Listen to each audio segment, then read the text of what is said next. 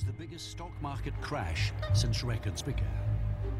There must be an end to speculation with crash other of September people. 2008 brought the largest bankruptcies in world history. Many فرانسه رسما وارد رکود شده گزینه های ریاضت اقتصادی را در نظر می گرفتند borrowed 30 to 40 dollars for each dollar of capital they had in reserve, largely based on housing assets in America. سقوط بازارهای اروپا بود I'm pissed off. American people, We're getting screwed by the big banks. and I am getting madder and madder. It's unbelievable.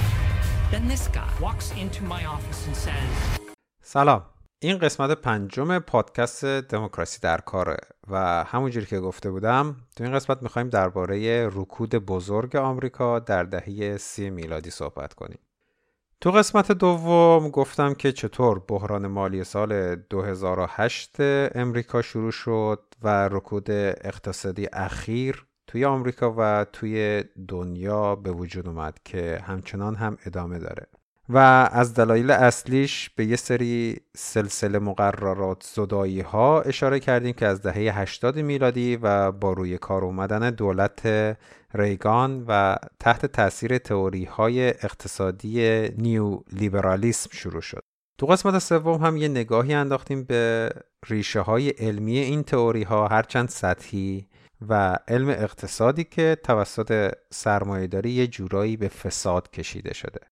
قسمت قبل هم پرداختیم به اینکه چطور رونق اقتصادی بزرگ آمریکا بعد از جنگ جهانی دوم به وجود اومد و چطور شد این سیر رشد متوقف شد.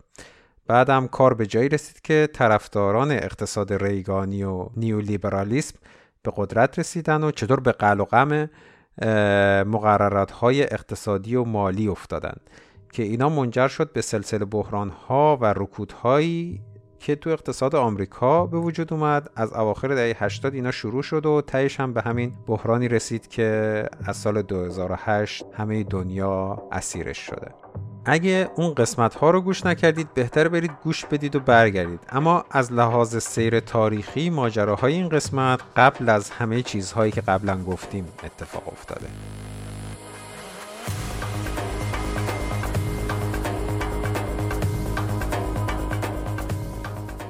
از سال 1929 تا 1941 که ایالات متحده وارد جنگ جهانی دوم شد آمریکا و جهان بزرگترین و طولانی ترین رکود تاریخ رو تجربه می‌کردن. رکودی که منجر به افزایش بی سابقه نرخ بیکاری تو دنیا شد. تو مقطعی این نرخ بیکاری به بالاترین مقدارش در تاریخ امریکا رسید یعنی 22 درصد. این مقدار یعنی 4 5 برابر بیشتر نسبت به دوران قبل از رکود. تازه این بدون در نظر گرفتن کسانی بود که دیگه دنبال کار نمیگشتن و کسانی که مثلا کارهای حداقلی داشتن. تولیدات صنعتی آمریکا نصف شد. تراز بازرگانی خارجی آمریکا 70 درصد کمتر شد و اثرات بزرگی در سراسر جهان گذاشت. مثلا بیکاری در اروپا تقریبا دو برابر شد و تولیدات صنعتی آلمان 40 درصد انگلیس 23 درصد فرانسه 25 درصد کمتر شد. این رکود تو عرصه سیاسی دنیا تاثیرات خیلی مخرب و فاجعه باری داشت. کشورهای مختلف به اقتصادهای ملی گرایانه بیشتر رو آوردن که خودشون رو از اثرات این بحران که فکر می‌کردن از خارج داره میاد و یه جورایی هم درست فکر می‌کردن محافظت کنه. این رکود در خیلی از کشورها ناسیونالیسم و فاشیسم رو قدرتمندتر کرد و در نهایت اثرات این رکود باعث شروع جنگ جهانی دوم شد و ویرانیش نصف کشورهای دنیا رو گرفت و همونجور که می‌دونید متاسفانه جون میلیون ها میلیون انسان هم از دست رفت. این جنگ اما برای آمریکا در عرصه اقتصاد یه جرقه بود که باعث شد دو مرتبه اقتصادش روی غلطک بیفته و شروع به تولید کنه که در قسمت قبل گفتم اینا رو براتون دیگه. باعث شد در نهایت رفاهی تو آمریکا بعد از جنگ جهانی دوم به وجود بیاد که در تاریخ بی سابقه بود و این چیزیه که ازش با عنوان رویای آمریکایی یاد میشه. در مورد رویای آمریکایی هم تو قسمت چهارم توضیح دادیم و شرایطش رو در حال حاضر تو آمریکا بررسی کردیم. حالا سوالی که ایجاد میشه اینه که چطور شد اقتصاد آمریکا یک دفعی با جرقه جنگ اون جهش عظیم رو کرد و خیلی سریع به تولید واداشته شد؟ جواب ساده و کوتاهش اینه که مهمترین دلیلش یعنی اینه که زیربناهای اقتصادی بسیار خوب و مستحکمی حداقل تو اون موقع نسبت به استانداردهای اون موقع طی دوران رکود و با کارهای دولت روزولت به وجود اومده بودن تو آمریکا. اینا آماده بودن برای تولید و جنگ هم تقاضای دولت جامعه آمریکا و جامعه جهانی رو برای تولید بالا برد. حالا می‌خوایم ببینیم اون کارهایی که گفتیم دولت روزولت در طول سالهای رکود کرد چی بودن؟ اما قبلش بهتر ببینیم مثلا رکود اقتصادی دهه سی چطور اتفاق افتاد تا بعد ببینیم دولت وقت آمریکا. راهکارش برای مقابله با رکود چی بود؟ شرایط اجتماعی اون دوران چی بود که منجر به تمهیدات دولت شد؟ اینا رو یه بررسی سطحی بکنیم تو این وقتی که در این پادکست داریم. هیچکس اما دقیق نمی‌دونه توضیح یکسان و مورد قبولی بین همه اقتصاددان ها وجود نداره که بحران دهه سی آمریکا چطور شروع شد. من سعی می‌کنم اینجا بیشتر به وقایعی بپردازم که اتفاق افتاده. یعنی دیگه حرفی توش نیست. می‌دونیم اینها اتفاق افتاده. خیلی مثلا نرم ریشه یابی بخوام بکنم بحران رو چون اقتصاددان های بزرگی در طول تاریخ این کار کردن. اما بین اقتصاددان های دنیا هم تئوری های مختلفی وجود داره برای شروع این بحران که در آخر بهشون اشاره هم می‌کنیم.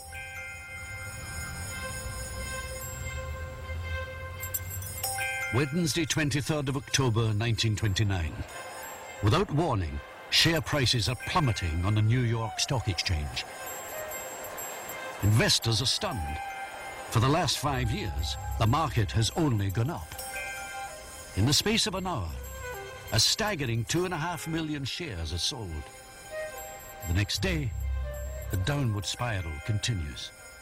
چهارشنبه 23 اکتبر 1929 بدون هیچ نشونه و اختار قبلی بود که یک دفعه قیمت سهام تو بورس نیویورک شروع به سقوط کرد. این در حالی بود که تو پنج سال گذشته بازار فقط و فقط رشد کرده بود. تو این فضا بود که یک دفعه تو ساعت آخر این روز دو نیم میلیون سهم فروخته شد و در روز بعد این گرداب ادامه پیدا کرد و شروع کرد همه چیز رو با خودش پایین بکشه. 24 اکتبر روز بعدش وقتی مردم به بازار بورس اومدن اون موقع مردم می‌رفتن حضوری بورس برای معامله دیگه. یه هم همه عجیبی روی بازار افتاده بود. یه فضای سنگین و خفه که همه حس می‌کردن و هیچکس نمی‌دونست چیه چرا این اتفاق افتاده. تو این روز همه یه دفعه دیدن دیگه خریداری وجود نداره برای سهم ها برای اوراق بهادار. همه می‌خوان سهامشون رو بفروشن اما به اندازه کافی خریدار نیست. و وقتی که این اتفاق میفته قیمت ها شروع می‌کنن به پایین اومدن که خریدارها رو مجاب کنن که بخرن دیگه. اول یه دلار دو دلار سه دلار بعد یک دفعه می‌بینی تمام سرمایت شما داره اون وسط به باد میره. وحشت همه بازار رو گرفت. این جو یعنی تعداد فروشنده ها که بیشتر شد و کسی نیست بخره باعث شد که این وحشت افزایش پیدا بکنه.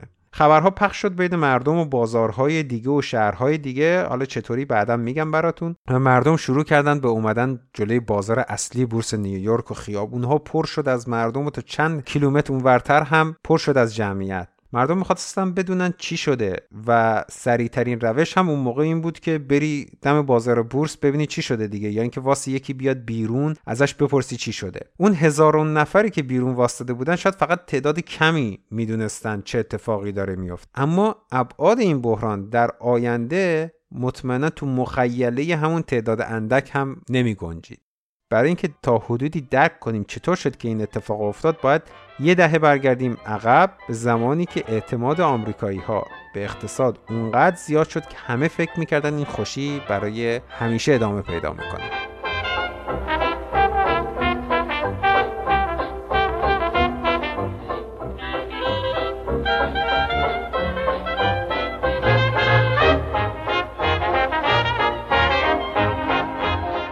تو سال 1919 اون سالی که قرارداد 1919 تو ایران بسته شد و کل امور و حکومتی و نظامی و سیاسی ایران رو در بست در اختیار انگلیس گذاشتن امریکا پیروزمندانه از جنگ جهانی اول بیرون اومده بود و یه خوشبینی تو جامعه آمریکا داشت رواج پیدا می‌کرد. تو اون جنگ هم اروپا به شدت تحت فشار اقتصادی قرار گرفته بود و اون زمانها توی فشار پس از جنگ اول یه جوری از پا در آمده بود. اما اقتصاد آمریکا داشت یواش یواش شروع می‌کرد به رونق پیدا کردن. این عدم اطمینان که طی دوران جنگ و قبل از جنگ به آینده در آمریکا وجود داشت دیگه تموم شده بود. همه فکر می‌کردن دیگه آمریکا میره به سمت رفاه و ثروت بیشتر. همه فکر می‌کردن این جنگ دیگه آخرین جنگ دنیا بود. این جنگ دیگه نقشه دنیا رو شکل داده بود. این دیگه آخر جنگ ها بود. یه خوشبینی خیلی خاصی نسبت به آینده وجود داشت. تو دهه 20 استفاده عمومی از برق هم داشت خیلی سریع تر از قبل رواج پیدا می‌کرد. شهر به شهر به شبکه سراسری برق متصل می‌شدن تکنولوژی های جدید می اومد مثل هواپیما ماشین یواش یواش بیشتر ظاهر می‌شد و چیزایی که یه زمانی خیلی لوکس بود با تولید انبوه داشت در دسترس مردم بیشتری قرار می گرفت صنعت خودروسازی رونق بزرگی رو تجربه می‌کرد. فرهنگ کالاهای مصرفی اولین جرقه بزرگش رو توی این دهه تو آمریکا دید. تو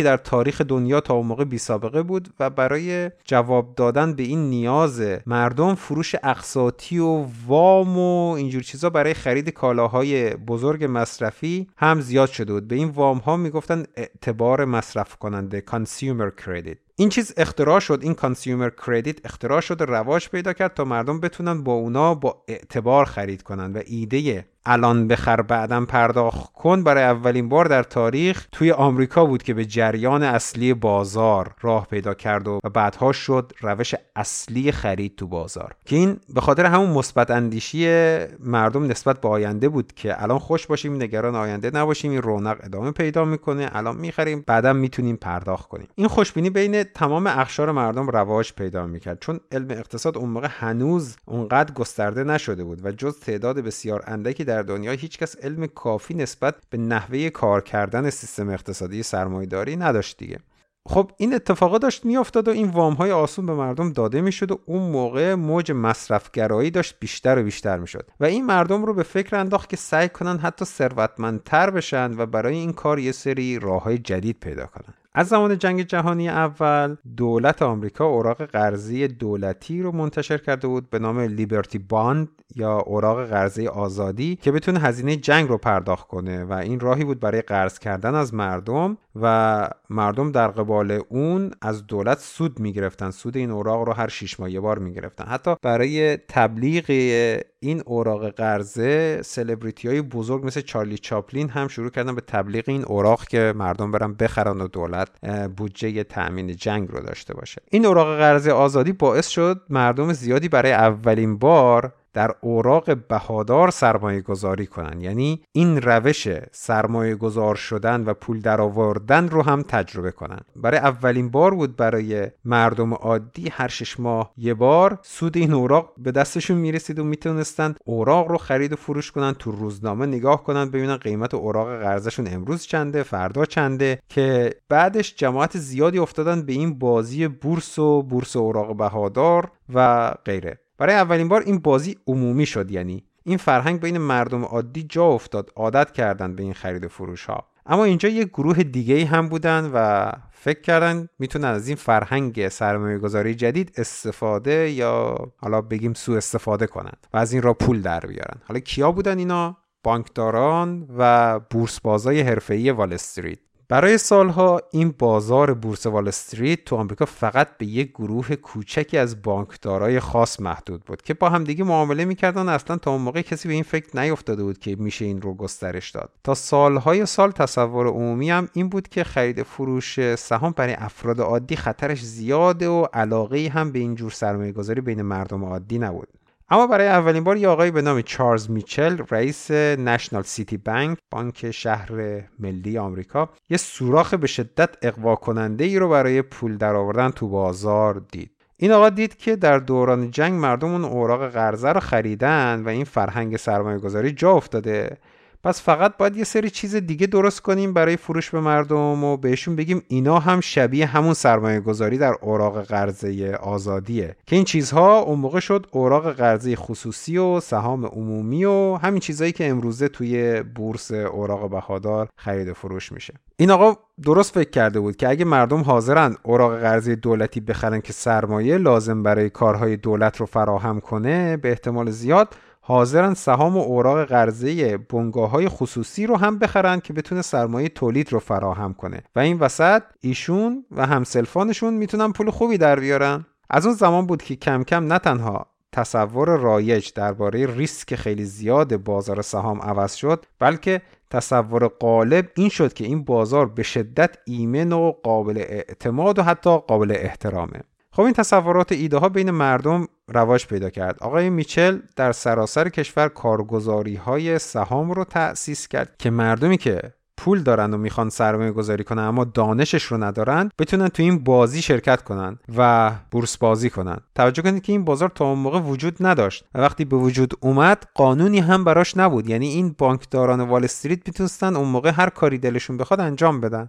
این امکانات باعث شد نه تنها حرفه‌ای ها و اونایی که کارشون در بازارهای مالی بود بلکه مردم عادی هم بتونن تو همه جای آمریکا نه فقط نیویورک تو بازار بورس شرکت کنن. تکنولوژی های جدید هم به این رواج کمک کرد. در عرض چند دقیقه قیمت سهام رو از بازار نیویورک می‌شد به تمام کشور مخابره کرد. یه دستگاهی اون موقع اختراع شد به نام ticker یا telegraphic ticker tape. این دستگاه ticker اطلاعات سهام رو از مبدا از طریق تلگراف دریافت می‌کرد و روی نوار دراز پرینت می‌کرد. گوگل کنید می‌بینید چه شکلیه. اونقدر این جو عمومی گسترش پیدا کرد که شما می‌تونستید این ticker ها رو تو سراسر کشور ببینید.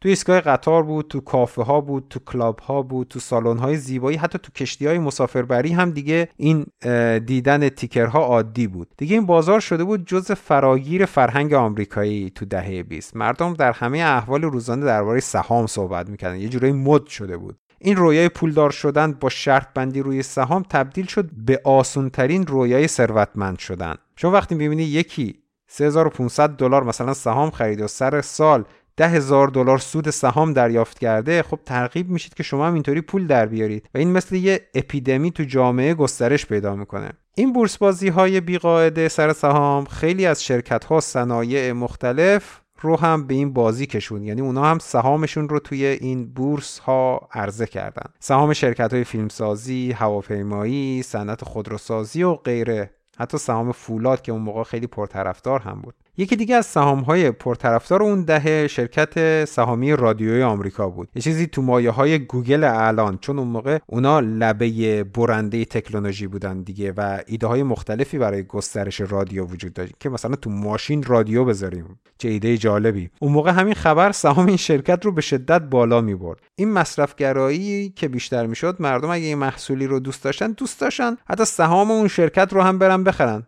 سلبریتی ها هم شروع کردن در این بازار سرمایه گذاری کنن و این ایده رو هم تبلیغ می‌کردن. مجله های زرد هم میافتادن دنبالشون که ببینن آقا مثلا چارلی چاپلین چه سهمی رو می‌خره چه چیزی رو میفروشن. فقط سلبریتی ها نبودن که سفته باز شده بودن. این سفته باز ترجمه اسپکولیتره سفته بازها هم داشتن سلبریتی می‌شدن. کسانی که تا حالا هیچ کسی نبودن اما یه دفعه مردم دارن دربارهشون می‌خونن حرف می‌زنن می توی رادیو گوش میدن.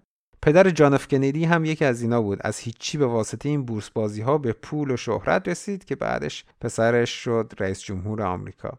همین چیزها باعث می شد این تصور به وجود بیاد که تنها یا حداقل آسونترین راه پولدار شدن از بازار سهام میگذره و هر کس می‌تونه اینجوری ساده پول در بیاره.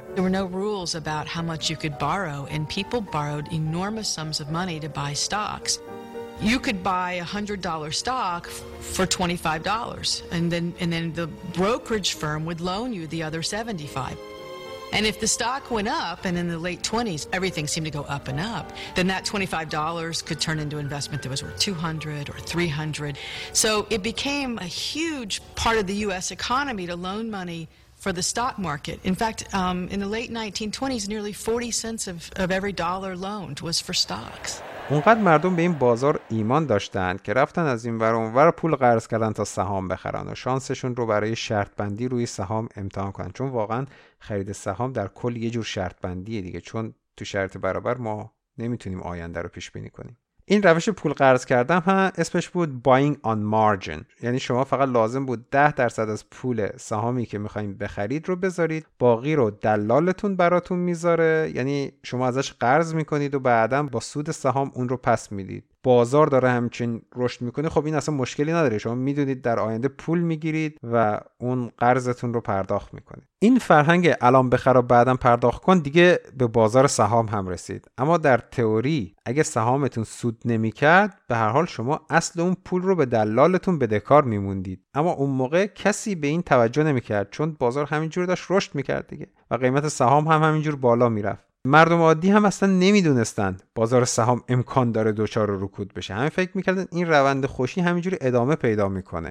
پس تصور رایج این بود که من قرض می‌کنم سهام می‌خرم سود سهام قرضم رو میده و باقی سودم برای خودم میمونه. و این یعنی از هیچی پول درآوردن. و قبلا هم گفتم مقاومت در برابر این وسوسه واقعا سخته. تو دهه 20 میلادی 90 درصد سهامی که خرید و فروش می شدن با استقراض بود و کلا 40 درصد تمام پولهای وام داده شده برای خرید سهام یا سفته بازی تو بازار بورس این حجم عظیم پولی که وارد بازارهای بورس شده بود تقاضا رو هم برای سهام بالا برد و این هم باز قیمت سهام رو بالا برد. در سال 1928 شاخص بازار 50 درصد در یک سال بالا رفت. یعنی اگر فرض کنیم حبابی وجود نداشته یعنی کل تولیدات مملکت و اقتصاد مملکت 50 درصد بزرگتر شده دیگه. این بالا رفتن ها دوباره مردم رو ترغیب کرد که یه سهمی از این بازار ببرن و این چرخه تا اکتبر 1929 همینجور ادامه پیدا کرد. به همه اینا اضافه کنید ورود یه قشری که تا اون موقع بیرون مونده بودن از گود. زنها هم به بازار بورس وارد شدن. زنها تو دهه 20 بیشتر از قبل وارد اجتماع شدن و تو بازار و اقتصاد سهمشون بیشتر شد. رکورد ورود به دانشگاه ها رو تا اون موقع شکستن درآمد برای خودشون پیدا می‌کردن و این بازار بورس برای اونا که سرمایه خودشون رو جمع کرده بودن هم جذاب شد. این فرق تو این دهه با دهه های قبل خیلی محسوس تر بود. در زمانی که این به اصطلاح رفاه جامعه آمریکا داشت ادامه پیدا می‌کرد و ثروت جامعه اصطلاحا افزایش پیدا می‌کرد البته ثروت که نه حباب داشت بزرگتر و بزرگتر می‌شد. حالا چرا حباب بود و ثروت نبود؟ چون با سقوط بازار همه اون سهام دود می‌شدند و به هوا می‌رفتند و دیگه چیزی ازشون باقی نمیموند. به خاطر این بهش میگیم حباب. تو سیاست آمریکا جمهوری خواه تو این دوران سر کار بودن و همین ها هم باعث شده بود اینا سر کار بمونن و فکر کنم کلا 12 سال تو اون دوران سر کار میموندن. تو سال 1923 کالوین کلیج به ریاست جمهوری آمریکا رسید. ایشون خودش یکی از این سرمایه گذارهایی بود که طی این سالها به ثروت خوبی رسیده بود و همین برای خودش حداقل دلیل محکمی بود که در برابر این شیدایی که با بازار اوراق بهادار آمریکا افتاده ساکت بشینه و هیچ کاری نکنه. این آقا نمونه بارزی بود از اقتصاد لسفه پدر اقتصاد نیولیبرالیسم که در قسمت قبل گفتیم. این اقتصاد ولنگار و آشفته و بیقانون و بیپروا در دهه 20 آمریکا تحت تأثیر اخت... تئوری های اقتصادی لسفر بود. سیاستمدارها هم دیدن این بازار رونق داره و داره رشد می‌کنه. پس کار دولت اینه که کنار بیسته و بذاره بازار خودش کارش رو بکنه. البته سیاستمدارها هم که از روی خیرخواهی این رفتار رو نمی‌کردن. دولت آمریکا دولت وقتش رفیق صمیمی وال استریت و حلقه مرکزیش بود. اصلا همیشه همینطوره. براتون توضیح دادم که روابط بین سرمایه‌دارها و سیاستمدارها چجوری تو آمریکا کار می‌کنه. گفتیم که خود این آقای کولج خودش منفعت برده بود از این بازار بیقانون. اون موقع هم ثروت این سرمایدارها قدرت زیاد و اهرم قوی رو بهشون می‌داد برای تاثیرگذاری در سیستم سیاسی آمریکا و مخصوصا سیاست های مالی دولت آمریکا مثل همیشه. یه گلچین کوچیکی از این سرمایه‌دارها و تاثیرگذاران سیستم مالی آمریکا پشت درهای بسته با نفوذشون تو بانک ها و شرکت ها و دولت ها سیاست های دولت رو حمایت می‌کردند و سیاست های خودشون رو به دولت میقبولوندن این رابطه نزدیک این نخبگان مالی آمریکا با سیاستمدارهای آمریکا قوانین و مقررات دولت روی بازار وال استریت رو در حد اقل خودش نگه داشته بود. یکی از این شرکت ها بانک جی پی مورگان بود و خیلی استراتژیک روبروی بازار بورس نیویورک قرار داشت. در وقایعی که یکم بعد میگیم این شرکت جی پی مورگان نقش خیلی کلیدی رو ایفا کرد. یکی از partner های همین جی پی مورگان آقای توماس لامونت یکی از قوی ترین و تاثیرگذارترین افراد وال استریت اون موقع بود و روی رئیس جمهورهای مختلف آمریکا هم نفوذ خیلی زیادی داشت. زمانی که این آقایون همه چیز رو پشت درهای بسته به نفع خودشون تنظیم می‌کردن و از این قبل سودهای خیلی بزرگی رو میبردن عامه مردم هیچ خبری نداشتن که این وال استریت واقعا چطور کار می‌کنه. با دور نگه داشتن این دولت از بازار وال استریت قانون خودش رو داشت. یعنی خودش قانون بود یعنی قانون جنگل بود. اینکه شما چقدر می‌تونید قرض کنید چقدر می‌تونید قرض بدید چقدر سهام می‌تونید بخرید چطور و کجا می‌تونید بخرید و بفروشید اینا قانون نداشت دیگه. بنابراین قانونهای ضد تجارت داخلی ضد اینسایدر تریدینگ هم وجود نداشت. هر کسی می‌تونست با هر کس دیگه ای گاوبندی کنه. مثلا داداش من توی رادیو کار می‌کرد می‌گفت ما فردا یه خبر مهم اعلام می‌کنیم که باعث میشه سهام شرکت رادیو بره بالا. بعد یکی مثل من می‌تونست بره سهام رو شب قبلش بخره و حسابی یه شبه سود کنه. این هم قوانینی که الان تو بازارهای دنیا درباره تنظیم بازارهای سهام و بازارهای مالی وجود داره اون موقع اصلا حرفش نبود.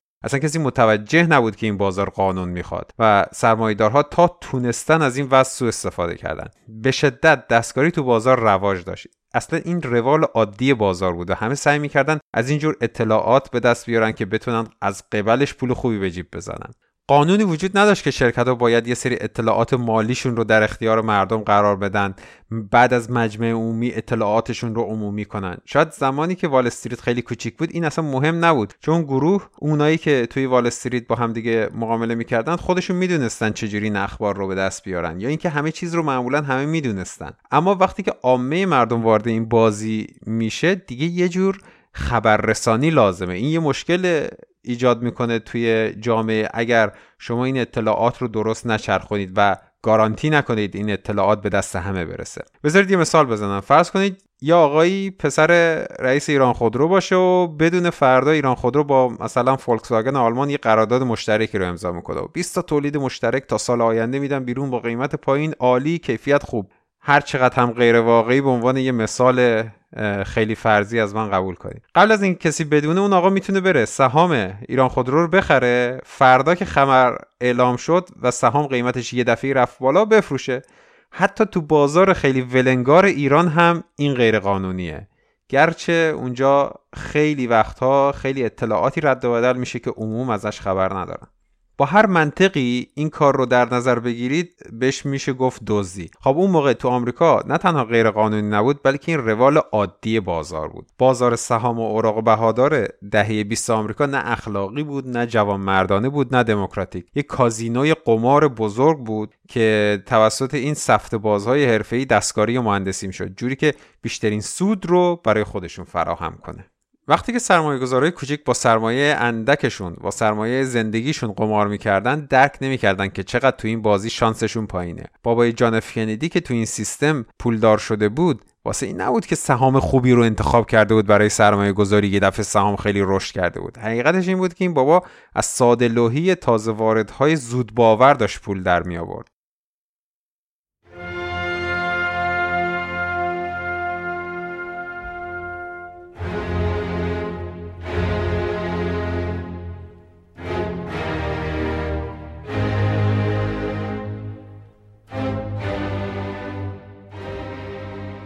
یه پرانتز باز کنم اینجا. کلا تو بازار بورس وقتی که شما سود می‌کنید یه نفر یه جایی ضرر کرده. وقتی ثروتتون با افزایش قیمت سهام زیاد میشه این فقط یه حبابه. مگر اینکه این افزایش قیمت سهام با افزایش رشد اقتصاد باشه با افزایش رشد تولید همگن باشه. اگر اینطور نباشه یه حباب و هر لحظه ممکنه بهتر که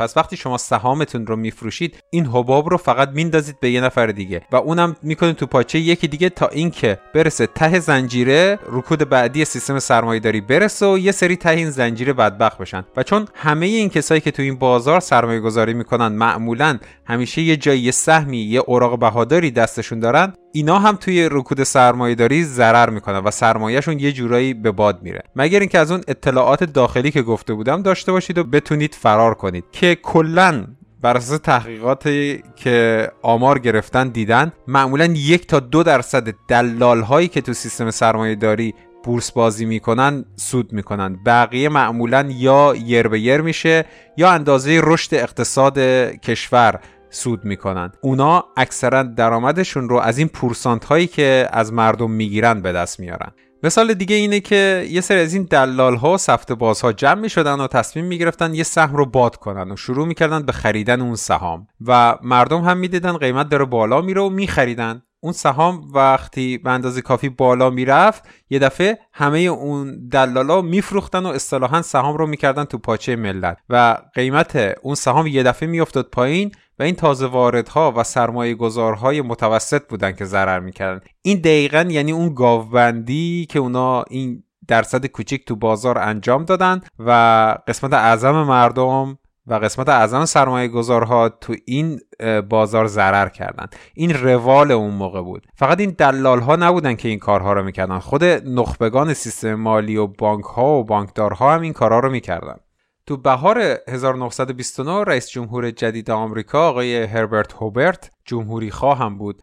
در مراسم تحلیفش به مردم اطمینان داد که رونق اقتصادی ادامه پیدا می‌کنه. اما پشت صحنه خیلی مطمئن هم نبود. ایشون درباره کسافتکاری دلال ها و سیستم مالی اینا هی قرولند می‌کرد یه چیزایی فهمیده بود. این حس بهش دست داده بود که این التهاب بازار یه روزی میترکه و آوار میشه. اما شجاعت سیاسی این رو نداشت که کاری در این باره بکنه. حمایت و پشتبانی لازم بین سیاستمدارها و سرمایهدارها رو هم کلا نداشت. در مجموع برای این بازار آشفته تو اون دوره نتونست کاری بکنه یا نمی‌خواست کاری بکنه. همون یکم بعد از مراسم تحلیف یکی از بانکدارهای بزرگ و معروف آمریکا به نام آقای پاول واربرگ به رئیس جمهور جدید هشدار داد که آقا این حباب و التهاب هر آن احتمال داره بترکه اصلا نامه ایشون دلیل اصلی نگرانی رئیس جمهور بود از اون به بعد. اما کسی بهش توجه نکرد و بهش به عنوان مثلا ضد حال این مهمونی سرمایهداری نگاه کردن.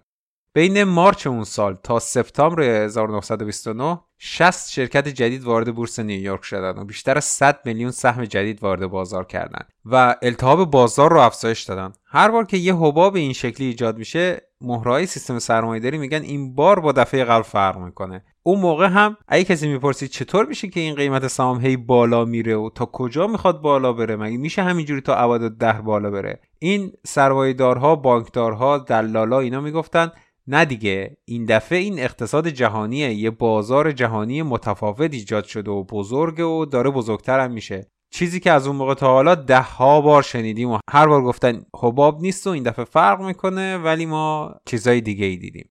تو تابستون سال 1929 یه سری از این دلال ها و گرگ های وال استریت حس کردن یه بوهایی میاد و از بازار اومدن بیرون. شاید هم اثرات اولیه ورشکستگی یه سری بانک ها و شرکت ها رو دیدن چیزی که عموم مردم خبر نداشتن ما نمی‌دونیم. و اینا شاید مثلا شستشون خبردار شده بود که این بازار دیگه نمی‌تونه همینجوری بزرگتر بشه. سرمایه‌هاشون رو نقد کردن و اومدن بیرون.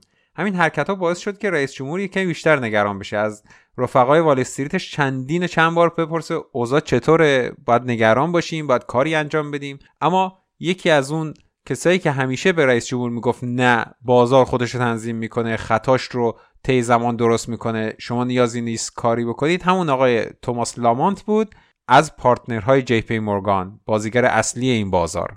پنج روز بعد از آخرین اطمینانی که این آقای لامانت داد بازار بورس سقوط کرد. هیچکس نمی‌دونه دقیقا تو غروب روز چهارشنبه 23 اکتبر 1929 چه چیز جرقه اولیه از بین رفتن اعتماد مردم به بازار رو زد. اما تو این آخرین ساعات کاری بازار بورس سقوط تند سهام یه شرکت خودروسازی فروش سریع و آتیشی میلیون ها سهم رو تو اون ساعت پایانی بازار بورس دامن زد. روز بعد پنجشنبه سیاه 24 اکتبر 1929 سقوط بزرگ شروع شد.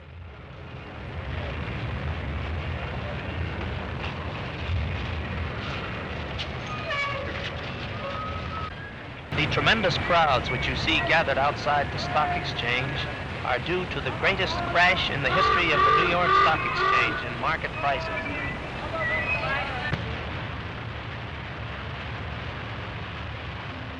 این سقوط بی سابقه روز قبل مردم رو ترسونده بود و اصلا نباید این حس شکه شدگی و بیاعتمادی و حیرتی که مردم رو تو اون روز احاطه کرده بود دست کم گرفت. بازار شروع کرد به سقوط. مردم وحشت کردند و این دوباره باعث شد که مردم شروع کنن به فروش بیشتر و بازار بیشتر سقوط کنه. و دوباره وحشت بیشتر بشه. یه دور باطل اتفاق افتاده بود. گفتم تو این روز مردم جمع شده بودن جلوی بازار بورس نیویورک. مستاصل بودن برای اینکه یه خبر چیزی پیدا کنن.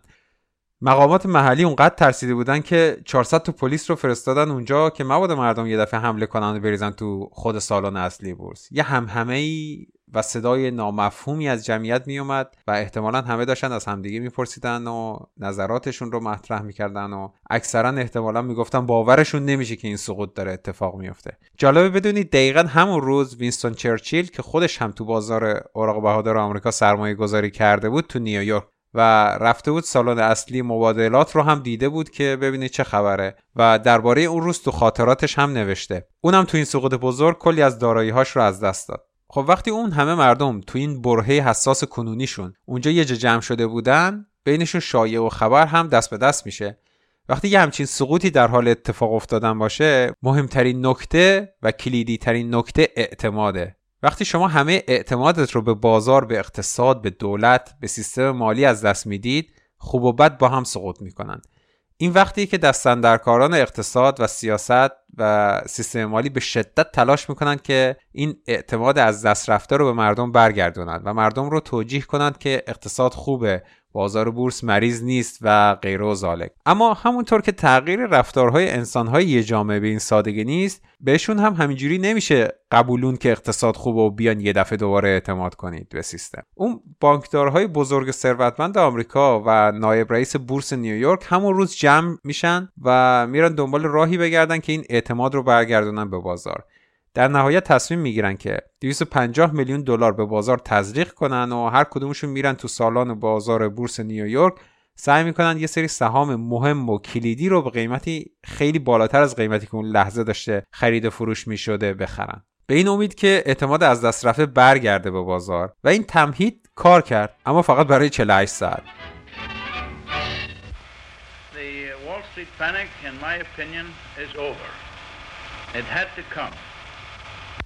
Stock speculation had become crazy. Like an appendix operation, it's a good thing to have it over with. I personally have been buying stocks since the crash set in on Tuesday.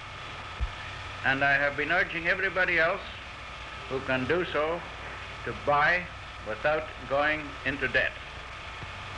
Every time America has had a panic in the past, it has paid people to buy stocks in the midst of the excitement.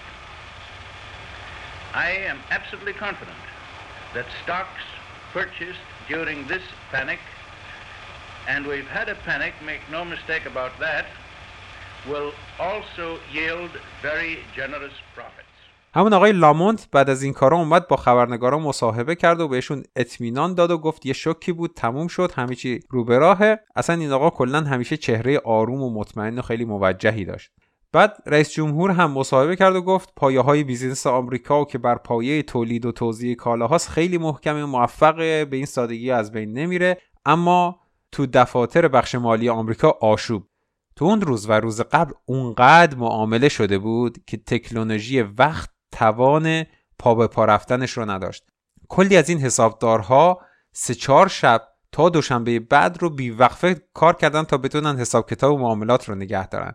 تا ساعتها بعد از بسته شدن بازار تو روز پنجشنبه جمعه و شنبه اون تیکرها داشتن کار می‌کردن که اخبار معاملات رو برسونن سراسر کشور. خیلی ها کاغذ تموم کرده بودن و حسابرسی همه این ماجرا انقدر آشفته و شلوغ و بینظم شد که حتی مردم نمیفهمیدن چه معاملاتی شده. نمیفهمیدن قیمت سهام الان چنده. وقتی چند ساعت بعد از معامله تازه اطلاعات بهتون برسه که چی شده چی معامله شده قیمت چنده کلا اینا یه سری اطلاعات به درد نخوره دیگه. شما می‌خواین چیکار کنید 6 7 ساعت بعد از معامله؟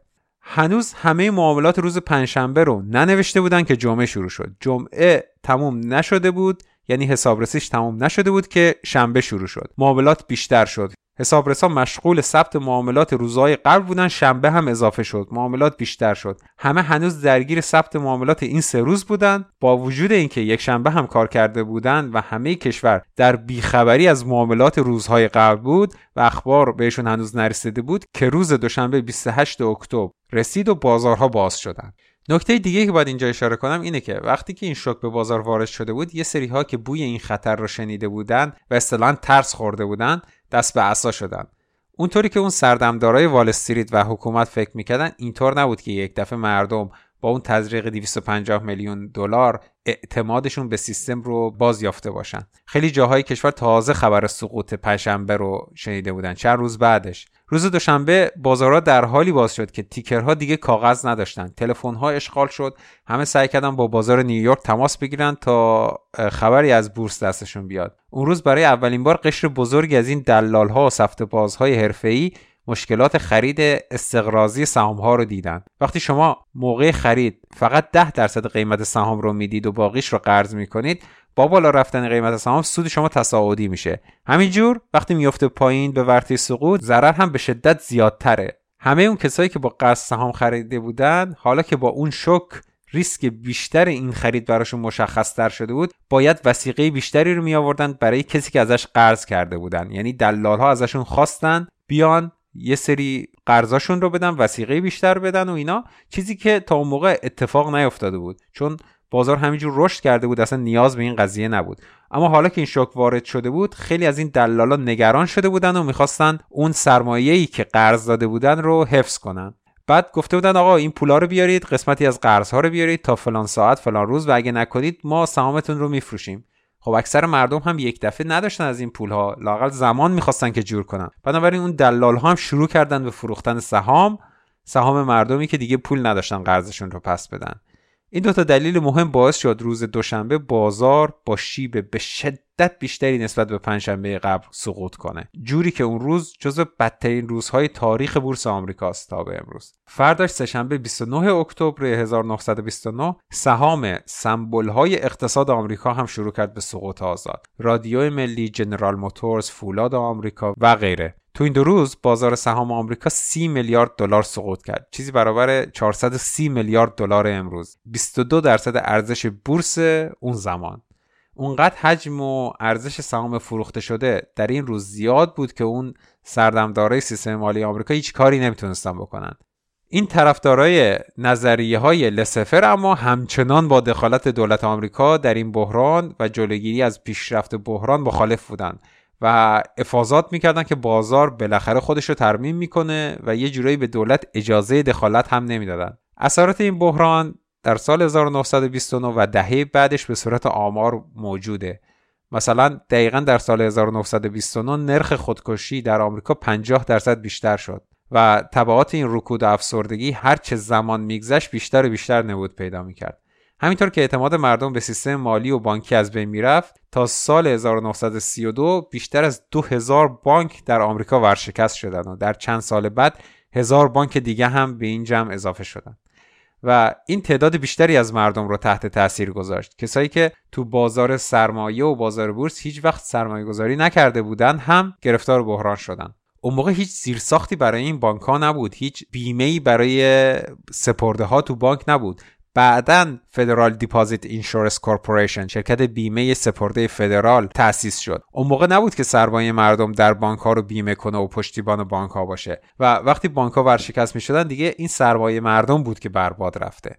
این بانک ها هم دومینووار ورشکست شدن. بانک این ور خیابون ورشکست می‌شد شما هم نگران می شدید می‌رفتید بانک خودتون اون ور خیابون پول ها رو برداشت کنید. و وقتی تعداد مراجعین برای برداشت این پول زیاد می‌شد بانک توان پرداخت نداشت و ورشکست می‌شد.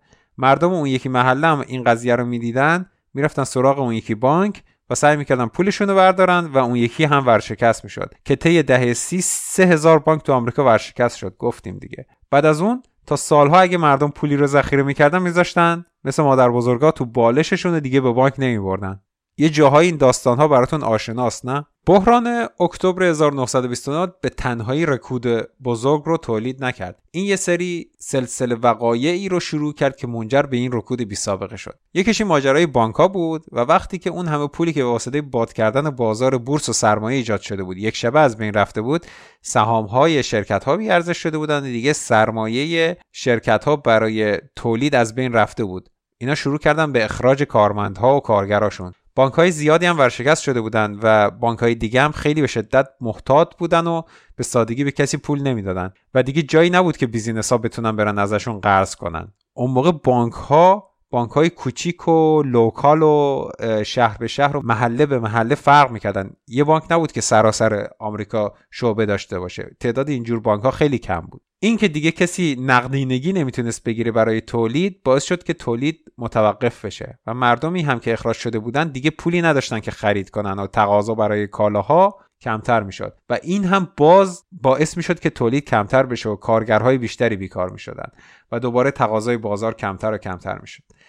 این سلسله وقایع بحران رو هر روز عمیقتر می‌کرد و خرابی های بیشتری رو به بار می آورد بیکاری طی سه چهار سال بعد از شروع بحران 4 پنج برابر شد و به بالاترین حدش تو تاریخ آمریکا رسید. خیلی از مردم خونه هاشون رو هم از پی از دست دادن شغلشون از دست دادن و زاغنشین شدن. سوی تغذیه هم تو آمریکا به شدت افزایش پیدا کرد. تو اون زمان سیستم خدمات اجتماعی هم برای مردم وجود نداشت. نه بیمه نه بیمه بیکاری نه بیمه بازنشستگی و مردمی که سالها کار کرده بودن و پس انداز این سالهاشون رو تو بازار بورس و تو خونه هاشون سرمایه گذاری کرده بودن با بانک های ورشکسته با بازار بورس ورشکسته سرمایه ها از بین رفته بود. این مردم تنها مونده بودن و این بحران اونقدر طولانی شد که افسردگی عمیقی بین مردم رخنه کرد اینکه به بحران این سالها Great Depression افسردگی بزرگ رکود بزرگ هم میگن کنایه ای از حال مردم اون روزگاره.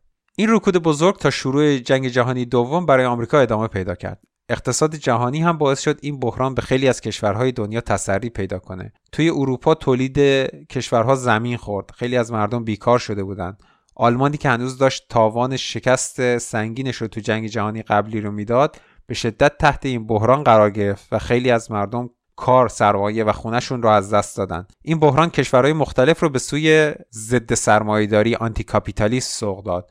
در آینده از اثرات این بحران تو کشورهای دیگه هم خواهیم گفت. فقط بگم که این اقتصاد جهانی صدمه دید از بحران آمریکا. خیلی از کشورها برای نجات اقتصادشون به سمت ناسیونالیسم اقتصادی و سیاسی رفتن و اونا موانعی رو برای تجارت آزاد به وجود آوردن. این ناسیونالیسم اقتصادی به جنگ تجاری ترید وار انجامید که پیش زمینه جنگ جهانی دوم بود.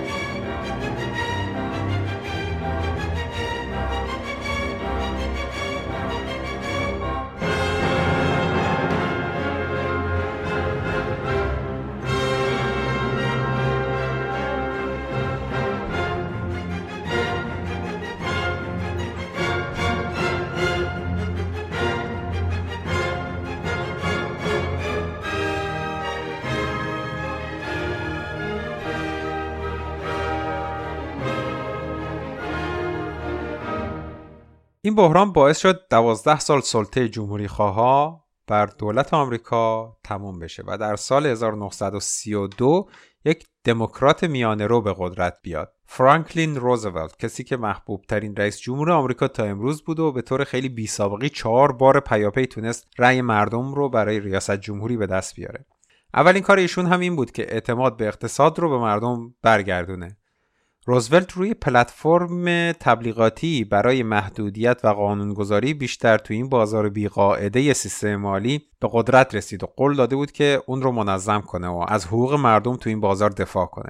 روزولت سریع دست به کار شد و قوانینی رو به تصویب رسوند برای گارانتی سپرده های مردم. توسط دولت مقرراتی وضع کرد که بانک ها میبایست تحت نظارت سفت و سخت دولت فعالیت کنند. کمیته بانکی سنا شروع کرد به تحقیق درباره این بحران و سه سال حدودا طول کشید. هزاران صفحه گزارش تولید شد و اینا پرونده وال استریت رو همینجور سیاهتر می‌کرد. وکیل این کمیته تعدادی از این نخبگان محفل سیستم مالی رو به چالش کشید و ازشون توی سنا بازجویی کرد و اون وسط خیلی از خلافات تقلب های دیگه هم معلوم شد. مثلا این آقای میچل که بنیانگذار گسترش بازار بورس بود به هزار جور سهمش و این ورانور بود به زنش داده بود به بچهش داده بود که مالیات نده.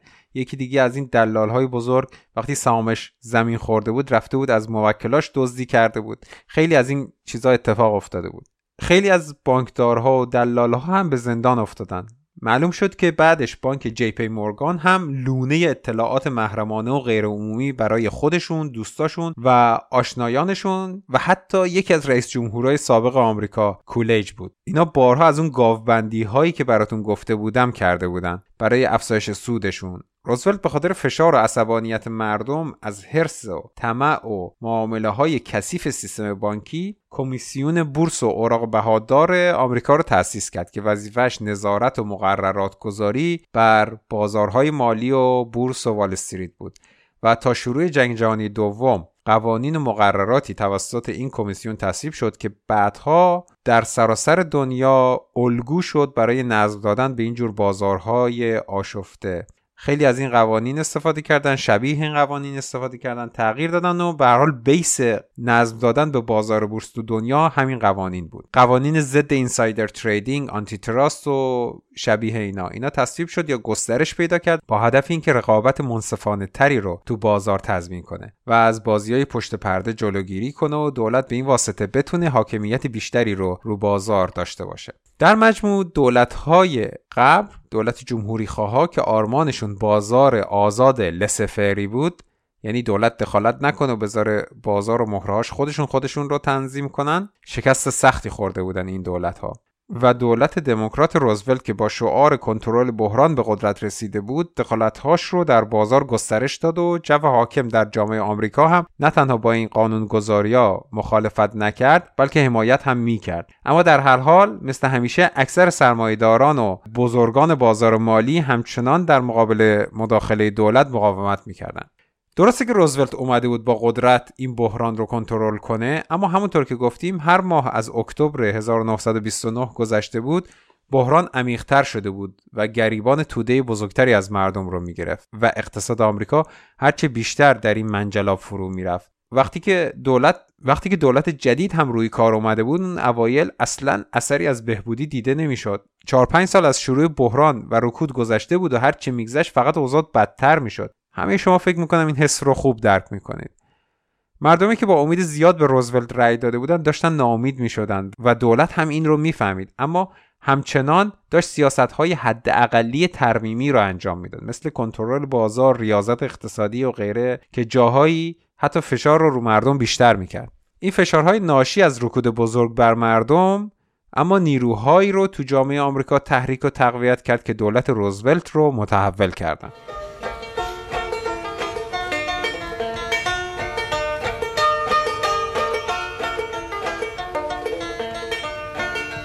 Which side are you on, boys? Which side are you on? Which side are you on, boys? Which side are you on?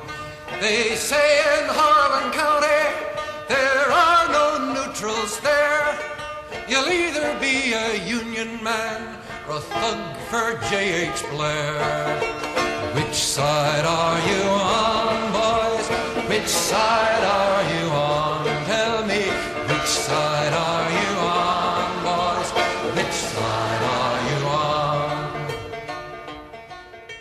طی اون سالها برای اولین بار میلیون ها کارگر و کارمند به اتحادیه ها پیوستند و این اتحادیه ها یک سازمان متشکل و منظم و منسجم رو تشکیل دادند به نام کنگره سازمان های صنعتی Congress of Industrial Organization CIO در این نظام رکود زده هماهنگی این اتحادیه ها در CIO با اهرم های فشاری که داشتند مثل اعتصاب، توقف کار، چانهزنی با دولت و کارفرماها و با بسیج کردن اعضای خودشون تو کارزارهای انتخاباتی به دولت فشار آوردن که دموکرات های محافظ کار با سیاست های ریاضت اقتصادی رو کنار بذاره و مستقیما به قشر متوسط و آسیب پذیر کشور که واقعا داشتن تلف می شدن کمک کنه. از یه طرف دیگه هم گفتم که این بحران باعث شد در آمریکا و در دنیا طرفداران اقتصاد ضد سرمایهداری قدرتشون بیشتر بشه که مهمترینشون تو آمریکا احزاب چپ بودن. طیف بسیار گسترده از مردم که دیدن سرمایهداری اینطور تمام تصورشون از آینده رو برباد داده به احزاب سوسیالیست و کمونیست پیوستن یا با اونا احساس نزدیکی بیشتری می‌کردن. این باعث قدرت گرفتن بی سابقه این احزاب شد.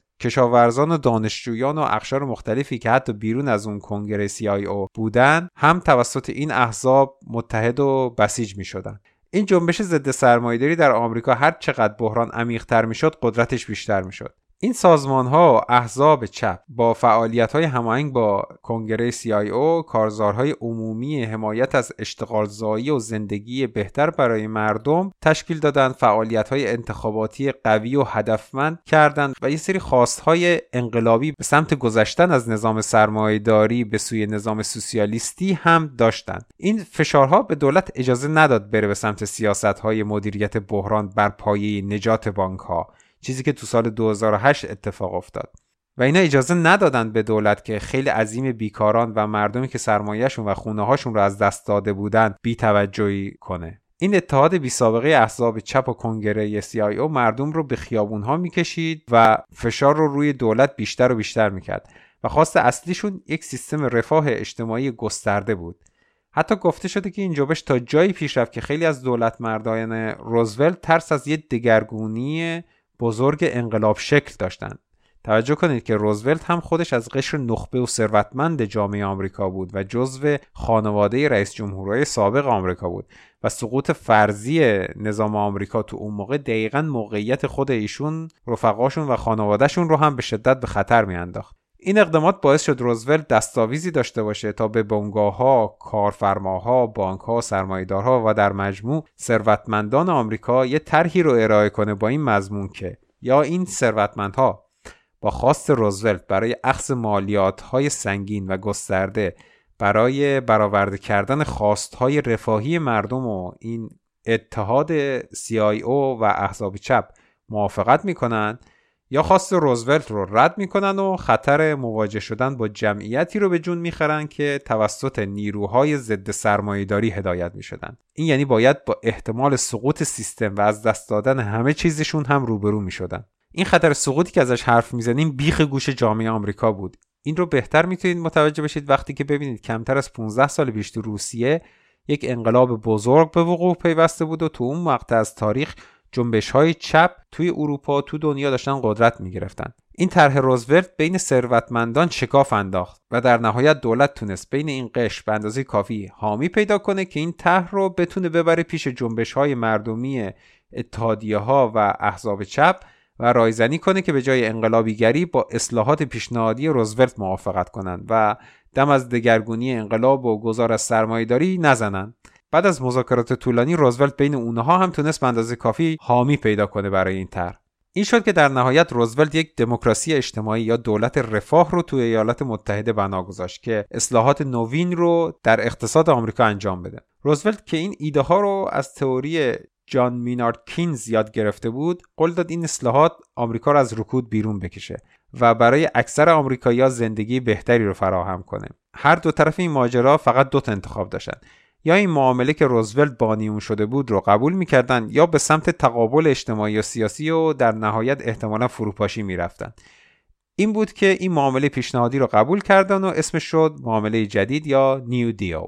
این طرح روزولت در دو طرف ماجرا مخالفانی هم داشت. جمهوری خواهایی که به شدت هنوز با مداخله دولت مخالف بودند و ثروتمندایی که به هیچ عنوان نمی‌خواستن سودشون کم بشه و مخالفان سیاسی روزولت توی حزب خودش از یه طرف از طرف دیگه. و نیروهای رادیکال و انقلابی در جنبش های مردمی و جنبش های اتحادیه ها و احزاب چپ که این معامله رو خیانت به آرمان هاشون که سرنگونی نظام سرمایهداری بود می‌دیدن. اما طرح مشارکتی روزولت در نهایت تونست از لحاظ سیاسی غالب بشه و در شدیدترین بحران تاریخ با برنامه های پرهزینه دولتی دولت بتونه دست به کارهایی بزنه که به کمک میلیون ها نفر بیاد This social security measure gives at least some protection to 30 millions of our citizens who will reap direct benefits through unemployment compensation, through old age pensions, and through increased services for the protection of children از سال 1934 بود که این طرح کمابیش شروع شد. نظام تامین اجتماعی بزرگ و پرهزینه ایجاد شد تا برای قشر تولید کننده که بیکار شده بودند مستمری بیکاری ایجاد کنه. برای بازنشسته و حقوق تعیین کرد. سیستم بیمه درمانی هم درست شد و در نتیجه این نظام اجتماعی فراگیر ایجاد شد. در زمانی که بنگاه خصوصی نمی‌خواستند یا توانش رو نداشتند برای قشر بیکار شده شغل ایجاد کنند دولت برای بیشتر از 12.5 میلیون نفر شغل دولتی ایجاد کرد. بیشتر این مشاغل در بخش دولتی و برای کارهای عامل منفعه و زیرساختی بود. دولت که از قبل افزایش مالیات ها بر ثروتمندان منابع مالی زیادی رو داشت دست خودش دست به کار شد و قشر عظیم مردم رو استخدام کرد برای گسترش زیرساخت های اقتصادی مثل جاده، بندر، خیابون، پارک، بیمارستان و مراکز آموزشی و تولیدی. یکی دیگه از این موضوعات این طرح حمایت از اتحادیه ها و تصویب قوانین کار به نفع کارگران و تولید کننده ها بود که از اونها در مقابل کارفرماها حمایت می‌کرد. این قوانین پایه‌ای بود برای رشد اقتصاد آمریکا و دلیل اصلی افزایش مستمر دستمزدها تا دهه هفتاد. یکی از دلایل عمیقتر شدن بحران اون سالها کاهش قدرت خرید مردم بود. این ستمهید دولت یعنی مستمری بیکاری مستمری بازنشستگی و استخدام گسترده مردم قدرت خرید مردم رو هم افزایش داد و محصولاتی که تو انبارها مونده بود بالاخره به بازار تزریق شد. حالا که مردم پول داشتن تقاضا برای کالاها در بازار بیشتر شد و این یواش یواش تولید رو داشت راه میانداخت. که تو قسمت قبل گفتیم با شروع جنگ یک دفعه این تولید سرعت هم گرفت. این سرعت گرفتن تولیدات و رشد بی سابقه اقتصاد آمریکا در زمان جنگ و بعد از جنگ مدیون های اقتصادی و اجتماعی که که طی دوران بحران تا سال 1941 ایجاد شده بودند.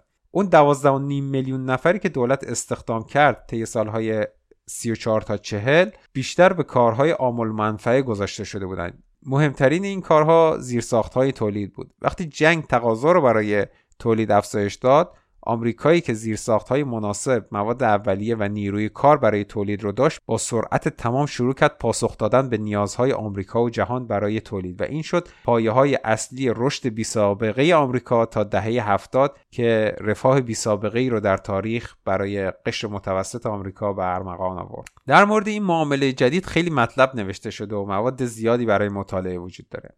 اما نکته مهمی که خیلی وقتا درست بهش پرداخته نشده اینه که چی شد روزولت به سیاست های اقتصاد کینزی روی آورد. روایت غالب اینه که روزولت و مشاورانش کاستی های سرمایداری رو دیدند و با اندیشه های جان مینارد کینز اقتصاددان برجسته انگلیسی آشنا شدند و دیدن که ایشون هم برای کاستی های سرمایهداری فکری کرده و راههایی پیشنهاد داده و گفته باید دولت دخالت کنه و از بروز بحران های ذاتی سرمایهداری جلوگیری کنه. و اینا یک دفعه منقلب شدن و تصمیم گرفتن سرمایهداری رو محدود کنن تحت فشار اقتصادی هم بودن و می‌خواستن این شیدایی سرمایهداری مهار بشه. اگه فقط این سه چهار تا اپیزود ما تنها اطلاعات شما درباره سرمایهداری باشه می‌دونید که سیستم سرمایهداری اینطور کار نمی‌کنه.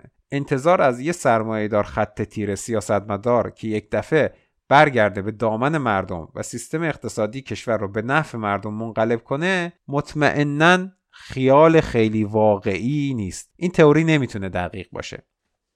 گرچه یکم قبل گفتم می‌خوام دوباره بگم. یه توضیح بهتر برای چیزی که در دهه سی آمریکا اتفاق افتاد وجود داره. که چرا؟ کاری که روزولت اون سالها کرد با کاری که دولت بوش و اوباما برای مهار بحران اخیر کردن خیلی فرق می‌کرد. تو دهه سی وقتی اقتصاد سقوط بزرگش رو تجربه می‌کرد وقتی میلیون ها نفر شغلشون رو از دست داده بودن خونهشون رو از دست داده بودن سرمایهشون رو از دست داده بودن و سایه فقر خیمه زده بود روی توده مردم چیزهای اتفاق افتاد. یکم قبل هم بهش اشاره کردیم. اون سالها در آمریکا بزرگترین و کاملترین و قویترین جنبش های کارگری وجود داشتند و بعد از شروع بحران تو کمتر از یک سال میلیون ها نفر از صنایع مختلف برای اولین بار عضو اتحادیه ها شدند و به این جنبش پیوستند. چیزی که قبل و بعدش در تاریخ آمریکا هیچ وقت تجربه نشد. گفتم این جنبش تحت لوای کنگره سازمان های صنعتی CIO بسیج شده بودند. این جنبش اون موقع قوی بود قدرتمند بود پویا بود و فرهنگ قالب قشر تولید کننده آمریکا شد. فرهنگ قالب کارگرهای آمریکا شد. زمانی که میلیون ها نفر به این اتحادیا میپیوستند احزاب سوسیالیستی که در اطراف آمریکا وجود داشتند قدرتمندتر می شدند و حمایت مردمی که از سرمایداری به سطوح اومده بودند رو هم پشت خودشون حس می‌کردند صدها هزار نفر از مردم آمریکا عضو این احزاب سوسیالیست و همچنین حزب تازه تشکیل شده کمونیست شدند این ور اونور استدلالشون درباره محدودیت های سیستم سرمایهداری و مشکلاتش شنونده بیشتری پیدا می‌کرد و مردم منطق این حرف ها رو حالا دیگه بهتر درک می‌کردند. خیلی از اعضای این سازمان ها در سازمان دیگه هم فعال بود.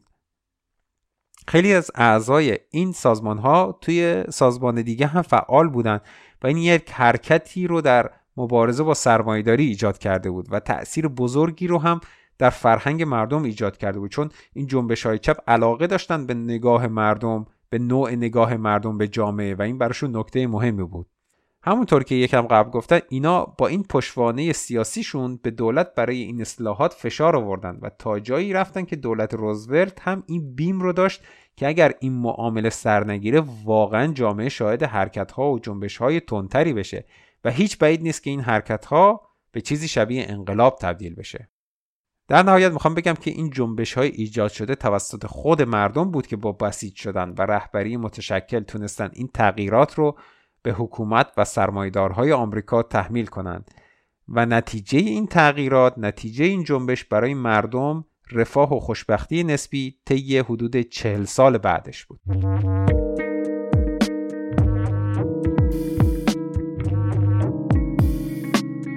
این قسمت پنجم پادکست دموکراسی در کار بود که شنیدید. چیزایی که تعریف کردم قبل از داستانهای همه قسمتهای قبلی اتفاق افتاده. اگه اونا رو گوش نکردید الان هم می‌تونید برید به ترتیب قسمتهای قبل رو گوش بدید و تاریخی که در دوران سرمایه‌داری از اوایل قرن بیستم تا بحران سال 2008 بر سر دنیا و به خصوص آمریکا اومد رو هم مرور بکنید. تو این قسمت خیلی وقت نشد راجع به تعاونی های دموکراتیک کارگری یا ورکر کوآپ صحبت کنم. در آینده خیلی بیشتر تمرکزمون رو می‌ذاریم که درباره این ورکر کوآپس به عنوان یک سیستم اقتصادی صحبت کنیم. قسمت بعد پادکست دموکراسی در کار هم خیلی زودتر از همیشه منتشر میشه. یه چهار یا پنج قسمتی و موضوعش درباره خدمات و کارهای کارل مارکسه پادکست دموکراسی در کار رو از هر جایی که پادکستاتون رو می‌گیرید می‌تونید گوش بدید. پادکست رو همیشه روی تلگرام و ناملیک هم می‌ذاریم برای کسایی که اونجا براشون راحت تره. و اگه می‌خواین کمکی هم کنید معرفی کنید پادکست رو به این اون. معرفی کنید به دوستاتون راجع به موضوعاتی که تو این پادکست مطرح میشه با همدیگه صحبت کنید و منابعی رو که ما معرفی می‌کنیم مخصوصا پادکست های Economic Update از آقای ریچارد ولف اگه انگلیسی خوب می‌تونید گوش بدید برید اونا رو هم گوش بدید. ما داریم یه خلاصه ای از اونها رو اینجا مطرح می‌کنیم و خیلی خوبه که اصل ماجرا رو هم گوش بدید. به شدت هم توصیه می‌کنم کتاب دموکراسی در محیط کار درمانی بر عارضه سرمایه‌داری که تو ایران ترجمه شده رو هم بگیرید و بخونید. منابع من برای این قسمت مثل همیشه پادکست های Economic Update از آقای ریچارد ولف و وبسایت دموکراسی همچنین کتاب دموکراسی در محیط کار درمانی بر عارضه سرمایه‌داری از همین آقای ولف که گفتم به فارسی هم ترجمه شده. برای این قسمت از یه مستند هم به نام 1929 سقوط بزرگ The Great Crash که شبکه بی بی سی دو ساخته هم استفاده کردم. منم محمد هستم و این پادکست تو هفته آخر شهریور 1397 منتشر میشه.